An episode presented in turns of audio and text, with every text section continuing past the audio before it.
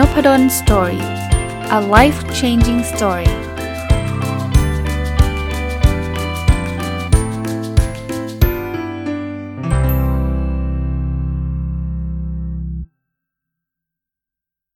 สวัสดีครับ ยินดีต้อนรับเข้าสู่นพดล Story Podcast นะครับ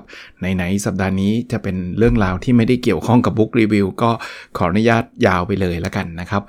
ก็จะไม่ได้มีบุ๊กรีวิวสัปดาห์นี้นะครับ จะเป็นเรื่องเรื่องที่ผม จะเรียกว่าอะไรตกผลึกหรือว่าหรือหรือว่าเจอแล้วแล้วอยากที่จะนำมาคุยนะวันนี้เนี่ยอยากจะมาคุยเรื่องเกี่ยวข้องกับช่วงชีวิตในช่วงอายุ 40 50 แล้วก็หลังเกษียณคือ 60 ขึ้นไปนะครับ ต้องบอกแบบนี้ก่อน เวลาพูดเนี่ยไอ้ช่วง 40 เนี่ยพูดได้เต็มที่เพราะว่าผ่านมาแล้วนะครับผ่านมาแล้ว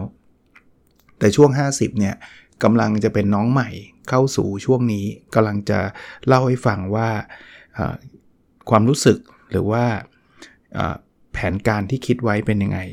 ส่วน 60เนี่ยยังไม่ถึงแน่ๆอยู่แล้วเพราะว่า 50 ก็เพิ่งเริ่มต้นเองนะครับ 60เนี่ยยังไม่ถึงหรือหรือชีวิตหลังเกษียณยังไม่ถึง แต่ว่าก็มีความคิดอยู่ในหัวอยู่เหมือนกันว่าสิ่งที่ผมอยากจะทำจะเป็นแบบไหน เอาเป็นว่าถ้าเกิดใคร อายุน้อยกว่าผมนะครับก็ก็ถือว่าเป็นเอามาเล่าสู่กันฟังนะครับสำหรับคนที่ยังไม่ 40 ก็มาฟังว่ายุคช่วงอายุ 40เนี่ยมันมันเกิดอะไรขึ้นแบบไหนยังไง แล้วก็ห้าสิบหกสิบก็เป็นแพลนนะครับ แต่ถ้าเกิดใคร 50 ไปแล้ว หรือว่าเกษียณไปแล้วแล้วฟังผมซึ่งอาจจะเป็นคนส่วนน้อยนะ แต่ก็มีนะครับ มีมีคนฟังผมอายุ 70-80 ยังมีเลยครับ อย่างอย่างน้อยๆ คุณแม่ผมก็ฟังนะ อายุก็ 80 แล้วนะครับ ก็ถือว่า ผมเป็นน้องใหม่ที่จะมาเล่าเรื่องเรื่องราวเหล่านี้ให้ฟังถ้าเกิดท่านมีประเด็นใด ๆ ที่ท่านอยากที่จะแนะนำผมก็ก็เขียนเข้ามาในเพจ หรือว่าช่องทางที่ท่านเขียนมาได้ก็ก็ได้นะครับ หรือจะมาแบ่งปันประสบการณ์ตัวเองก็ได้นะครับอะผมเริ่มจากยุค 40 ก่อน มีคนบอกอยู่เรื่อยๆนะฮะช่วง 40 จนถึง 50เนี่ยมันเป็นช่วงเวลาที่ หลายๆ คนใช้คำว่าวิกฤตวัยกลางคน หรือ midlife crisis นะครับ คราวนี้สิ่งที่ผมจะบอกเนี่ยขีดเส้นใต้ก่อนนะครับ เป็นประสบการณ์ส่วนตัวผมเท่านั้นไม่ได้เป็นตัวแทนของคนอายุ 40ถึง50ทุกคน ซึ่งมันไม่มีใครเป็นตัวแทนอยู่แล้วครับ ชีวิตของแต่ละคนจะมีความแตกต่างกันออกไปอยู่แล้ว เพราะฉะนั้นเรื่องเรื่องเล่าเหล่านี้จะไม่ได้แปลว่า ทุกคนต้องเป็นแบบผมนะครับไม่เป็นแบบผมคือผิดไม่ใช่นะครับเออถามว่าผมเกิด midlife crisis ไหม ต้องบอกว่าตอนอายุเข้า 40 ต้นๆนนะยังไม่มีความรู้สึกเลย ว่ามันคือ midlife crisis มีรุ่นพี่อาจารย์หลาย ๆ คนเขาก็บอกว่าเนี่ยคือ midlife crisis แล้วเขาก็ชี้ตัวอย่างให้ดูว่าดูคนนั้นสิ ดูคนนี้สิ ดูเขาคือคือ midlife crisis มันคือวิกฤตวัยกลางคนคือบางทีเนี่ย คนคนภายนอกจะสังเกตว่าเขาจะทำอะไรที่ดูเหมือนกับแปลก ๆ หรือว่าทำอะไรที่ไม่ไม่ ไม่รู้สึกว่าเขาจะทำอะ เช่น บางคนก็ลุกขึ้นมาซื้อรถสปอร์ตอะไรเงี้ย ซึ่งมันก็ไม่แน่ไม่แน่ใจว่าเขาจะซื้อไปทำไม คนนี้ไม่เคยมาแนวรถสปอร์ตเลย หรือว่าบางคนก็อินดี้เหมือนกับลาออกไปนู่นไปนี่อะไรเงี้ย เออจริงๆ midlife crisis ไม่ได้แปลว่าแปลกนะครับ แต่ว่ามันเป็นช่วงระยะเวลาที่มันเกิดวิกฤตนะ่ะมันเหมือนกับมันมันโดนอะไรถาโถมเข้ามา ตัวผมมีไหมก็ต้องบอกว่าตอน 40 ต้นๆ ยังไม่รู้สึก แต่มารู้สึกตอน 45 ขึ้นไปแล้ว 45 ขึ้นไปแล้ว ถามว่า midlife crisis เกิดขึ้นเพราะอะไร ถ้าเป็นตามทฤษฎีหรือว่าบทความต่างๆ เนี่ยเขาก็จะเล่าให้ฟังว่ามันจะเกิดขึ้นเหมือนกับเราเราอันแรกนะ เราถูก pressure หรือว่าถูกแรงกดดันจาก 2 ด้าน ด้านแรกก็คือ คนที่อายุ 40 เนี่ย จะมีลูกอยู่ ลูกเริ่มเติบโตเข้าช่วงวัยรุ่นนะครับสมมุติว่าคุณแต่งงานแล้วคุณมีลูกตอนคุณอายุใกล้ๆ 30 แล้วกันนะ เพราะนั้นเนี่ยแก็บที่คุณจะห่างจากลูกเนี่ยก็คือ 30 ปี คนเข้าอายุ 40 ลูกก็จะจะอายุ 10 ขวบ ซึ่งซึ่งตอนนั้นก็ต้องเลี้ยงดูนะ 10 ขวบนะ แต่ว่าพอคุณอายุ 45 ลูกก็จะ 15 พอ 46 47 48 ลูกก็จะ 16 17 18 แปลว่าคุณกำลังจะต้องรับมือกับลูกที่เข้าสู่ช่วงวัยรุ่น พอเขาเขาเข้าสู่ช่วงวัยรุ่นเนี่ย ทุกคนก็พอจะทราบนะเขาจะมีการเปลี่ยนแปลง เขาจะไม่ได้ติดครอบครัว เขาอาจจะอยากทำอะไรที่โลดโผนเขาอยากจะมีอิสระหลาย ๆ เรื่องอะ่ะเขาจะติดเพื่อนอะไรเงี้ยคราวนี้คุณพ่อคุณแม่เนี่ยก็จะปรับตัวได้ยากนิดนึง ก็ไม่ได้แปลว่าทุกคนจะปรับตัวไม่ได้นะครับ หรือว่าลูกทุกคนจะต้องเป็นแบบนี้นะครับ แต่ว่าจะบอกว่าแหมเราเคยเลี้ยงลูกที่แบบว่าไปไหนไปกันคุณพ่อขาคุณพ่อครับ แต่วันหนึ่งนี่แบบว่าไม่เคยเจอหน้าเจอตากันเลย วันหนึ่งเขามีชีวิตของเขาเขาอยากไปคุยกับเพื่อนมากกว่าคุยกับเรา อยู่บ้านก็ขึ้นไปอยู่ในห้องอย่างเดียว คือคือถ้าเกิดเราเจอเจอรูปแบบแบบนี้ก็คือเขาเขาเป็นวัยรุ่นปกตินี่แหละ บางทีคุณพ่อคุณแม่บางคนก็อาจจะไม่เข้าใจลูกแล้วก็รู้สึกว่าทำไมลูกถึงไม่จุดจุดจุดก็ว่าไปนะ ไม่รักพ่อแล้วเหรอไม่รักแม่แล้วเหรอมันก็มันก็เป็นเรื่องปวดหัว แล้วถ้าเกิด manage ไม่ดีมันก็อาจจะเกิดการทะเลาะกัน มันก็อาจจะเกิดความขัดแย้งเกิดขึ้น ซึ่งก็เป็นความปวดหัวอีกช็อตหนึ่งนะครับ เรื่องการเงินลูกที่อยู่อายุ ไปปลายมปลายจะเข้าสู่มหาวิทยาลัยช่วงนี้แหละครับ ช่วง 40-50นี่แหละครับ ถ้าใครมีลูกอายุประมาณ 30เนี่ยลูกจะแบบเรียนจบม .6 กำลังจะเข้าสู่มหาวิทยาลัย มันก็มีความเครียดเรื่องการเงินขึ้น เพราะว่ามันมีค่าเทอมมันมีค่าใช้จ่ายเพิ่มขึ้น อย่างที่ผมบอกนะลูกก็จะไปเที่ยวกับเพื่อนมั่งนู่นนี่นั่นมั่งเขาก็มีค่าใช้จ่ายส่วนตัวเขาเพิ่ม แถมค่าเทอมค่าอะไรเงี้ยมันก็จะทวีคูณขึ้นมานะครับ ก็จะมี pressure หรือว่าแรงกดดันด้านการเงินนะอันนี้คือ สิ่งแรกที่คนอายุ 40-50 เจอ แต่ว่าเขาบอกว่าเป็นแซนด์วิชแปลว่าอะไร เขาจะเจออีกข้างหนึ่งฮะคนอายุ 40-50 เนี่ย ก็จะมีคุณพ่อคุณแม่จำระยะห่างได้ไหมครับ ถ้าคนส่วนใหญ่เนี่ยมีลูกตอนอายุ 30 เนี่ย อายุ 40 คุณพ่อคุณแม่ก็อายุ 70 อายุ 45 คุณพ่อคุณแม่ก็อายุ 75 ถ้าท่านยัง มีชีวิตอยู่นะครับ หรืออายุ 50 ก็คุณพ่อคุณแม่ก็จะอายุ 80 สิ่งที่เกิดขึ้นคือเราก็พอเดาได้นะครับว่าพอคุณพ่อคุณแม่เนี่ยหรือหรือจะเป็นญาติผู้ใหญ่ก็ได้นะครับ ที่เลี้ยงดูเราเนี่ยพออายุเพิ่มสูงขึ้นเนี่ยท่านก็อาจจะต้องไปโรงพยาบาลบ่อยขึ้น มีโรคมากขึ้นนะครับ ถ้าใครโชคดีว่าคุณพ่อคุณแม่โอ้ยแบบแข็งแรงทุกประการก็ถือว่าเป็นความโชคดี แต่ว่าถ้าใครโชคไม่ดีหน่อย เริ่มมีอะไรเยอะแยะเข้ามา ก็ก็ต้องด้วยความเป็นห่วงนะฮะคือคือคนที่อายุ 40 กว่าเนี่ยเขาก็ต้องดูแลพ่อแม่ส่วนใหญ่ก็แล้วกันนะครับ ผมก็ไม่ได้บอกว่าทุกคนหรอก บางคนก็บอกเอ้ยเขามีคนดูแลก็โอเค แต่ว่าหลาย ๆ คนเนี่ยก็ต้องมีภาระในการพาคุณพ่อไปโรงพยาบาล พาคุณแม่ไปหาหมอ แล้วมันก็มีเรื่องให้เราปวดหัว ว่าอา้าวอันนี้ต้องทำอันนี้อันนี้ต้องกินยาอย่างงู้นอย่างนี้ เฮ้ยอันนี้มันมันมันไม่ได้นะต้องรักษาแล้วอะไรเงี้ยมันไม่ใช่เรื่องที่แบบรื่นเริงบันเทิงใจนะครับคนอายุ 40-50 ก็เลยก็เลยมีความเครียด เรื่องการเงิน การไปโรงพยาบาลไม่ใช่ถูกๆ ถ้าใครโชคดี คุณพ่อคุณแม่แบบทำงานมีสวัสดิการที่เบิกค่าใช้จ่ายได้ ก็จะมีความเบาบางตรงนี้ลง นะครับ แต่ถ้าเกิดใครอาจจะไม่ได้โชคดีแบบนั้น ท่านคุณพ่อคุณแม่ไม่ได้เบิกเบิกอะไรได้เลย เราก็ต้องรับภาระ เราคงไม่ปล่อยให้คุณพ่อคุณแม่ป่วย แล้วก็บอกว่าฉันไม่จ่ายเงินหรอกปล่อยให้เธอป่วยไปเรื่อยๆ แล้วคงทำใจแบบนั้นได้ยากนะครับ เพราะฉะนั้นเนี่ยลูกก็ต้องการเงิน คุณพ่อคุณแม่ก็มีมีค่าใช้จ่ายทางด้านสุขภาพเพิ่มขึ้น แรงกดดันก็ถาโถมเข้ามา คนอายุ 40-50 ยังมีแรงกดดันเรื่องการงาน จังหวะนั้นเนี่ยเป็นจังหวะการงานที่กำลังพีคเลยคือคุณคุณทำงานจังหวะนั้นกับจังหวะที่คุณกำลังจะเป็นหัวหน้าแล้วอะส่วนใหญ่นะครับ แล้วบางทีก็ลุ้นจนตำแหน่งอยากขึ้นไปอีก แล้วคุณก็มีความรับผิดชอบเรื่องการงานมหาศาลเครียดไหมเครียดนะครับ คุณอยู่ตำแหน่งสูงเนี่ยคุณทำงานผิดพลาดคุณโดน ด่าหรืออาจจะโดนไล่ออกเลยก็ได้ เพราะฉะนั้นเนี่ยด้วยภาระที่คุณแบกแล้วงานการคุณก็เต็มเหนียวเนี่ยเวลาคุณก็ไม่มีเนี่ยมันก็จะเกิดคริสิสเกิดขึ้น สุขภาพคุณก็จะเริ่มแย่ คุณก็จะเริ่มน้ำหนักเกิน นอนไม่หลับเกิดความเครียดมันมาเป็นแพ็กเกจนะครับอีกอีกส่วนหนึ่งที่บทความก็ชอบเขียนถึงคือเขาบอกว่า 40-50 บางทีมันรู้สึก อ้างหวาง บางคนอาจจะบอกว่าไม่มีลูก คุณพ่อคุณแม่ก็โอเคแล้วไม่มีปัญหา แต่ว่าตัวเองก็รู้สึกว่าเหมือนกับฉันไม่มีเป้าหมายในชีวิตเลยว่ะ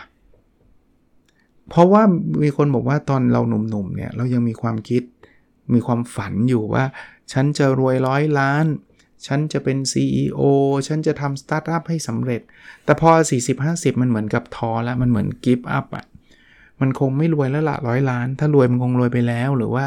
CEO คงไม่มีทางแล้วละดูแล้วคงได้แค่นี้แหละชีวิตฉัน มันก็เลยเหมือนลอยเทงเต้งแบบไม่รู้จะไปไหนดี มีหลายคนเป็นแบบนี้เหมือนกัน เขาก็นับว่ามันก็เป็นอารมณ์ความรู้สึกของ midlife crisis กลับมาที่ผมนะ ผมเป็นคนโชคดีที่มันมีเกิดขึ้นกับผมเหมือนกัน แต่ไม่ได้เยอะมากถึงขนาด handle มันไม่ได้ ตอนนั้นเนี่ยต้องบอกว่าเรื่องที่เรื่องที่มันถาโถมเข้ามามากที่สุดเนี่ยคือจะเป็นเรื่องของงาน คืองานเนี่ยมันเข้ามาเนื่องจากเราต้องต้องต้องขอบขอบพระคุณโอกาสด้วยนะ คือเราเนี่ยเป็นคนที่เหมือนกับพอทำอะไรแล้วมันทำได้ดีก็เลยมีคนที่เห็นเห็นฝีมือแล้วก็ให้โอกาสมา ซึ่งตอนนั้นผมก็รับมาหมดเลย อยากให้ทำอะไรทำหมดเลยอย่างที่เคยเล่า พอเราทำหมดเนี่ยเราก็เกิดอาการเบิร์นเอาท์ เบิร์นเอาท์คือแบบมันมีเพรสเชอร์เยอะมากในงานแต่ละงาน เพราะว่าตำแหน่งที่ไปรับก็เป็นตำแหน่งที่มีเกียรติตำแหน่งที่สูง แล้วมันก็มีความรับผิดชอบสูง ซึ่งเราเราเครียดตรงที่เรารู้สึกว่าถ้าเราทำพลาดเนี่ยมันไม่ใช่เราพลาดคนเดียวนะมันทำให้องค์กรพลาดด้วยอย่างเงี้ยก็เริ่มรู้สึกว่ามันมันไม่ไหวแล้วว่า แล้วงานเราก็เต็มไม้เต็มมือไปหมด มันไม่ได้ทำแค่ตำแหน่งเดียว มันทำเต็มไปหมด มีครั้งหนึ่งผมเคยนับนะจำนวน คณะกรรมการที่ผมไปเป็นกรรมการอยู่ด้วยเนี่ยมีทั้งหมด 19 ชุด 19 ชุดเนี่ยลองคิดนะครับ กรรมการบางบางชุดเนี่ยเขาประชุมกันทุกสัปดาห์ บางชุดอาจจะ 2 สัปดาห์ครั้ง บางชุดเดือนละครั้ง มันแปลว่าคุณประชุมทุกวันเนี่ยนี่ไม่ได้นับเวลาที่ต้องทำงานนะครับ เพราะฉะนั้นเนี่ยสิ่งที่เกิดขึ้นในในเวลานั้นของผมเนี่ยคือข้าวกลางวันไม่ได้กิน ไม่ได้จะผอมนะ ผมบอกให้ข้าวกลางวันไม่กินคุณทำยังไงรู้ป่ะคุณไม่กินข้าวกลางวันไม่เวลากินเลยนะครับเช้าเช้าประชุมอีกที่หนึ่งบ่ายต้องขับรถไปประชุมอีกที่หนึ่งแล้วมันไม่ทันคุณจะกินยังไงอะจริง ๆ ประชุมตอนเช้าเขาก็มีข้าวเลี้ยงนะแต่มันกินไม่ทันไง เพราะคุณต้องไปอีกที่หนึ่งไง แล้วคุณต้องไปไปสอนไปประชุมไปอะไรอย่างเงี้ย คุณก็ไม่ได้กินแต่คุณก็กินตอนเย็นมโหฬารน้ำหนักขึ้นมากกว่าปัจจุบันเนี่ยเป็น 10 โลครับเยอะมากครับ ร่างกายแบบอ่อนเพลีย ขับรถนี่เหมือนเหมือนจะหลับในได้เลยอะแต่ว่าผมไม่เคยขับรถหลับในนะครับ แต่ว่าตอนนั้นเนี่ยรู้สึกตัวเองเลยว่าเฮ้ยแบบมันมันอันตรายว่ะคือคือไม่เคยหลับในแล้วไม่เคยไม่เคยรู้สึกแบบถ้าถ้าผมจะง่วงเนี่ยผมบอกผมเตือนไว้ก่อนนะครับ ถ้าใครรู้สึกง่วงจอดนอนนะจริงๆไม่คุ้มกับชีวิตเรา แต่ว่าตอนนั้นเนี่ยเป็นคอนเซิร์นจริงๆ เพราะว่านอนดึกตื่นเช้า คือคือทำทุกอย่างแล้วมันก็เปิดเอา แล้วมันก็แย่แล้วรู้สึกว่ามันไม่ไหวแล้วอะ อันนี้คืออาการของของผมว่าเป็น midlife crisis อย่างหนึ่ง แล้วก็สุดท้ายเนี่ย ร่างกายแย่มาก ๆ มันก็กลายเป็นหลาย ๆ โรคเข้ามานะครับ ถึงกับต้องไปผ่าตัดเนาะซึ่งผมก็ต้องกลับมาตระหนักรู้แล้วว่ามันไม่ใช่ละ ชีวิตแบบนี้เป็นชีวิตที่มันไม่ใช่ละ ก็ก็เลยกลับมาได้นะครับ อันนี้เป็นเป็นยุคที่ผมพูดยาวหน่อยเพราะว่ามีประสบการณ์ผ่านมานะครับ คราวนี้ ก้าวเข้าสู่เลข 5 เพิ่งก้าวเข้ามา เพิ่งก้าวเข้ามาแต่ก็ต้องบอกแบบนี้ มีคนเพิ่งมาสัมภาษณ์ผมคนหนึ่งบอกอาจารย์ อาจารย์ขึ้นเลข 5 อาจารย์รู้สึกไง ผมเป็นน้องใหม่ของคนอายุเลข 5 นะครับ แต่ผมรู้สึกเหมือนกับว่าผมกำลังจะเดินออกจากพายุ คือคือมันยังมีฝนตกอยู่ คือถ้าสมมติว่าช่วงเลข 4 ถึงเลข5เนี่ยช่วงอายุเลข 4 ขึ้นเนี่ยช่วง midlife crisis เนี่ย ถ้าให้ผมบรรยายด้วยคำคำเดียวคือผมว่าฝนตกหนักมาก พายุหนักมาก แล้วเราก็ hang on hang on ภาษาอังกฤษภาษาไทยคือสู้ต่อสู้ต่อเราเรายังยืนหยัดอยู่ได้ ซึ่งผมก็ก็ผ่านมันมาแล้ว ผมก็ผ่านมาแล้ว พอเลข5เนี่ย อารมณ์คือฝนซา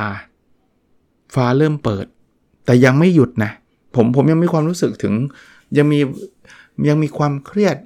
ยังมีอะไรอยู่แต่ว่ามันเริ่มรู้สึกนิ่งขึ้น นะคิดนิ่งขึ้น เหมือนกับเราจะยอมรับอะไรหลาย ๆ อย่างได้ดีขึ้น รองรับสถานการณ์ต่างๆ ได้ดีขึ้น นี่คือความรู้สึกของคนอายุเลข5ซึ่งเพิ่งก้าวเข้ามาสู่ตรงนี้ วันก่อนอ่านบทความคุณนิ้วกลมเนี่ยเขาบอกว่าเลข5เนี่ยมันเหมือนกับได้ได้ได้จุดประกายหลาย ๆ อย่าง เพราะว่าเขาก็บอกว่าคนอายุเลข5เนี่ยลูกก็จะเริ่มเหมือนกับช่วยเหลือตัวเองได้แล้ว เพราะว่าลูกหลายคนก็เเรียนจบแล้วนะครับ เริ่มมีงานทำก็คุณอายุเลข5เนี่ยลบ 30ลูกก็ 20 ใช่ไหมถ้าเลข 5 ถ้าเลข 5 ไปปลายเลข 55 ลูกก็ 25 ถ้าจะ 59 ลูกก็ 29 หลายคนก็เริ่มจะเรียกว่าเป็นฝั่งเป็นฝาก็ได้ บางคนก็เริ่มแต่งงงแต่งงานกันไปละ เพราะฉะนั้นเนี่ยภาระของการดูแลลูก ไม่ว่าจะเป็นเรื่องของเวลาหรือเรื่องของเงินเนี่ยก็จะลดลงลดลง แล้วเราก็จะไม่ได้ติดลูกละ ถามว่าทำไม คือเรายังรักลูกเหมือนเดิมแหละผมมั่นใจ แต่ว่าลูกเขาเริ่มมีชีวิตของเขาแล้ว แล้ว แล้วมันไม่เหมือนช่วงลูกอายุ 18 19 เพราะว่าช่วงนั้นเนี่ยเราไม่คุ้นเคยเลยกับการที่ลูกไม่ติดเราอะเรายังรู้สึกติดลูกอยู่อะเพราะว่าเราเราเคยเลี้ยงเขาตอนอายุ 5 ขวบ 10 ขวบ มาตั้งนาน เราเลี้ยงเขามา 15 ปีอะ15 16 ปีอะแล้วเขาติดเราตลอดอะไปไหนก็ไปเที่ยวด้วยกันตลอด แล้ววันหนึ่งคือเขาไปเที่ยวกับเพื่อนเขาไม่ไปกับเราเนี่ยเราแบบสะอึกอะเราแบบเฮ้ยหรออะไรเงี้ย แต่ว่าพออายุลูกอายุ25แล้วเราเราชินแล้วมั้งเราเราเราปรับตัวได้ อารมณ์แบบนั้นพูดโดยที่ยังไม่ได้ถึงจุดนั้นนะต้องบอกแบบนี้นะครับ เพราะว่าเพิ่งเข้า 50 มานิดนิดก็ก็ยังไม่ได้ถึงกับขนาดขนาดแบบลูกอายุ 25 29อะไรเงี้ยแต่ก็ก็เห็นหลายคนที่เขาก็ดู happy กับชีวิต ที่คุณนิคมเขียนคือ พอมันปลดภาระอะไรหลาย ๆ อย่างออกเนี่ย คนอายุ 50 กลับมาทำงานได้ได้ดีขึ้นได้นิ่งขึ้น กลับมาทำอะไรใหม่ ๆ เกิดไฟในการทำงานอีกครั้ง ผมผมสังเกตตัวผมเอง อันนี้สังเกตตอนอายุ 5 9เพิ่งก้าวเข้ามานะ เออมันก็จริงเหมือนกันเนาะผมว่าปฏิเสธตำแหน่งผู้บริหารมาสักพักหนึ่งเลยแหละ เพราะว่าตั้งแต่เกิดเบิร์นเอาตอนนั้นรับตำแหน่งบริหารนะ ก็เตือนตัวเองว่าอย่าอย่ารับนะ อย่ารับนะ เพราะว่ารับแล้วมันพัง รับแล้วมันเซ็งนะครับ แต่พออายุ เข้าเข้ามาเลข 5 แล้วก็มารับตำแหน่งผู้อำนวยการโครงการ MBA เนี่ยเฮ้ยกับเป็นความรู้สึกอีกแบบหนึ่งฮะเรากลับสนุกกับงานนี้ เรากลับไม่เบิร์นเอาแฮะมันอาจจะเป็นเรื่องของโครงการที่เราคุ้นคุ้นคุ้นเคยด้วยก็ได้ หรือว่าอีกอย่างหนึ่งผมว่าอายุก็มีส่วนนะ มันทำให้เราไม่ไม่เครียดอะเราปล่อยวางอะไรได้หลายอย่างอะแล้วเราก็ทำได้ดีด้วยนะในในในความเห็นส่วนตัวของผมเอง เอาละผมบอกได้แค่นี้เพราะว่าเพิ่งก้าวเข้ามา แต่แพลนของผมในช่วงอายุเลข5เนี่ย ผมก็คงทำงานในสิ่งที่ผมรักต่อไป ก็คือผมยังคงเป็นอาจารย์มหาวิทยาลัย ผมยังคงสอนหนังสือนี้แน่นอนอยู่แล้วทำวิจัยผมก็คงทำนะครับ เพราะว่าผมก็เป็นคนชอบทำวิจัย เขียนหนังสือทำอยู่แล้วทำพอดแคสต์ผมคงทำต่อไปเรื่อย ๆ อย่างที่ผมทำอยู่ปัจจุบัน มีคนถามผมบอกว่า ตอนนี้เป้าหมายของอาจารย์คืออะไร ผมอาจจะไม่ได้มีเป้าหมายแบบเป็นภูเขาสูงๆ แล้วก็บอกว่าฉันจะต้องเป็น CEO ระดับโลกแล้วนะผมผมเคยคิดแบบนั้นนะ แต่ว่าตอนนี้ไม่ได้ไม่ได้คิดแบบนั้น ได้ก็ดีนะ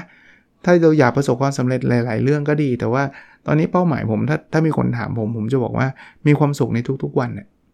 จะเป็นเรื่องอะไรก็ได้ครับ ขอให้มีความสุขในทุกวันแค่นั้นเองก้าวไปข้างหน้าแหละ ผมก็ยังคงทำหน้าที่อาจารย์ทำหน้าที่อะไรต่างๆ แต่ว่าก็อยากมีความสุข อยากจะทำอะไรที่มีคุณค่ากับคนอื่นอะมาถึงพาร์ทสุดท้ายที่เมื่อกี้คุยไว้ว่า แล้วหลังเกษียณ ปกติคนเราเกษียณอายุ 60 นะครับ ผมมีแผนอะไรบ้าง ก็อันนี้พูดไว้ล่วงหน้าไม่ได้แปลว่า มีประสบการณ์มาก่อน จริงๆ ผมได้ตำแหน่งศาสตราจารย์แล้วเนี่ย ผมจะเกษียณช้ากว่าคนอื่น คนอื่น 60 เกษียณสำหรับผมเนี่ยไปถึงอายุ 65 ถึงจะเกษียณ เพราะฉะนั้น ผมถามว่าผมคงคงทำจนถึง 65 แน่ๆ ผมคิดว่าแบบนั้นณเวลานี้นะ ยังมีไฟอยู่นะครับ ยังรู้สึกอยากที่จะสอนอยู่ อยากที่จะทำงานในฐานะอาจารย์อยู่ ถ้าตัวเรามีคุณค่ามากพอนะ ก็คิดว่าจะจะ deliver ตรงนี้ไป คราวนี้เอาเราพูดถึงหลัง 65 หลัง 65 เนี่ย ผมเข้าใจว่าหลาย ๆ อย่างเราไม่เป็นอาจารย์ประจำแล้วเนี่ยบทบาทเราอาจจะน้อยลง เราจะกลายเป็นอาจารย์พิเศษ ถ้ายังมีคนเชิญอยู่ แต่ผมก็เชื่อนะว่าถ้าผมยังสอนแล้วผมยังเต็มที่กับการสอน ก็น่าจะยังมีคนเชิญนะ คิดว่างั้นนะ แต่ก็ไม่แน่หรอกอายุ 65 แล้วตอนนั้นจำนวนผู้เรียนลดลงหรืออะไรหรือเปล่าก็ไม่รู้นะ แต่ว่าสุดท้ายเนี่ยถ้ายังมีคนเชิญสอนอยู่ผมคงสอน ผมอาจจะสอนองค์กรอยู่บ้าง องค์กรอื่นๆนะครับ นอกจากสอนนักศึกษาแล้วเนี่ย องค์กรอื่นๆ ก็อาจจะยังมีมีอยู่บ้างปรับปลาย วิจัยเข้าใจว่าพออายุเยอะขนาดนั้นแล้วก็คงไม่ได้มีทุนวิจัยอะไรให้ทำเท่าไหร่นะครับผมเดาว่าบทบาทของนักวิจัยคงลดลง คงไม่ได้เหมือนกับตอนเป็นอาจารย์ประจำสัทีเดียวนะครับ เขียนหนังสือ ผมยังคิดว่าผมคงเขียนต่อไปเรื่อยๆนะครับ ผมเป็นคนรักการเขียน เพราะฉะนั้นเนี่ยคิดว่าถ้ายังมีคนอ่านหนังสือผมอยู่ ก็คงยังเขียนต่อนะครับพอดแคสต์ ผมไม่รู้นะมันอีกตั้งนานนะครับ แต่ยังคิดว่าถ้ายังมีคนฟังอยู่ ก็คงยังทำอยู่ ถ้าตอนนั้นยังมีพอดแคสต์อยู่นะครับ ผมก็ไม่รู้ว่าโลกมันจะเปลี่ยนไปพอดแคสต์คนเลิกฟังกันแล้วหรือเปล่านะครับ แต่ว่าถ้ายังมีอยู่ก็คงคงคงมีเรื่องเล่า เพราะว่าผมคงอ่านหนังสือไม่หยุดอะแล้วผมคิดว่าในยุคนั้นก็คงยังมีหนังสือให้ผมอ่านอยู่ เรื่องเพื่อนเรื่องครอบครัว ผมคิดว่าถ้าหลังกเกษียณแล้วเนี่ย คงมีเวลาให้กับ ตัวเองเยอะขึ้น อยากที่จะเป็นคนอายุเยอะที่ยังไปพบปะเจอเพื่อนฝูง ผมเจอผู้อาวุโสหลายคนหลังกเกษียณนะ ก็รู้สึกว่าเขาก็ไม่ได้อยู่เงียบๆคนเดียวที่บ้านอะไรเงี้ยเขาก็ยังไปพูดคุยไปเจอเพื่อนไปกินข้าวด้วยกัน ซึ่งผมว่าเป็นไลฟ์สไตล์ที่ผมคิดว่ามันมัน healthy นะ healthy คือเป็นไลฟ์สไตล์ที่น่าจะดีต่อสุขภาพกายสุขภาพใจ สุขภาพจิตนะครับ ก็คงทำนะครับ ยังคงดูฟุตบอลอยู่ไหมคิดว่าคงดูเพราะคงสนุกกับฟุตบอล ผมมีคนนึงนะ เป็นรู้จักแบบยังไม่ได้เจอหน้ากันนะแต่เคยโทรคุยกัน เป็นคนอังกฤษ อายุเท่าคุณพ่อเลยฮะแปดสิบกว่า ยังดูฟุตบอลอยู่เลยเขายังชวนผมไปเลยว่า ให้ผมไปอังกฤษเมื่อไหร่เขาจะพาไปดูทีมที่เขารักนะครับซึ่งไม่ใช่แมนเชสเตอร์ยูไนเต็ดนะครับ เขาชอบทีม West Bromwich Albion นะ ผมก็โอเคเลยว่ามีโอกาสผมผมไม่ได้ไปเจอเขานี่คือโทรคุยกันนะครับโทรคุยกันรู้จักกันได้ยังไงก็บอกว่าอยู่ในกลุ่มนักกลอนอะไรเงี้ยอาจารย์ที่ปรึกษาปริญญาเอก ผมก็พาผมเข้าไปในกลุ่มนั้นก็เลยพูดคุยกันจนกลายเป็นเพื่อนกันครับเป็นเพื่อนต่างวัยอะอันนั้นคือแผนคร่าวๆนะ ผมคิดว่าถ้ายังมีแรงอยู่อยู่พอสมควรคงไปเที่ยวหลาย ๆ ที่นะโดยเฉพาะต่างประเทศเราตอนทำงานก็แทบจะไม่ค่อยได้ไปเท่าไหร่อะไรเงี้ย ในประเทศเองก็อาจจะไปอยู่บ้างนะครับ คงคงเป็นไลฟ์สไตล์ลักษณะแบบนั้นนะครับ แล้วก็อีกอย่างหนึ่งก็ถ้าลูกๆมีลูกก็คงเลี้ยงหลานนะครับ ถ้าไม่มีก็แล้วแต่เขานะเดี๋ยวนี้เด็กรุ่นใหม่ก็ไม่แน่ใจว่าเขาอยากมีลูกกันหรือเปล่า โอเค วันนี้คงประมาณนี้นะครับ มาชวนคุยกันประมาณนี้แล้วกันนะครับ สัปดาห์หน้ามาแน่มีหนังสืออ่านจบล้วเดี๋ยวสลับมารีวิวหนังสือบ้าง พูดคุยกันแบบนี้อาจจะพอติดติดกันอาจจะเบื่ออยากฟังหนังสือบ้างอะไรเงี้ยสลับกันไปสลับกันมานะครับ โอเคครับ แล้วเราพบกันในสดถัดไปนะครับ สวัสดีครับ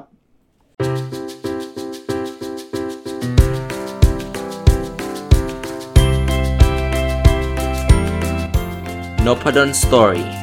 a life changing story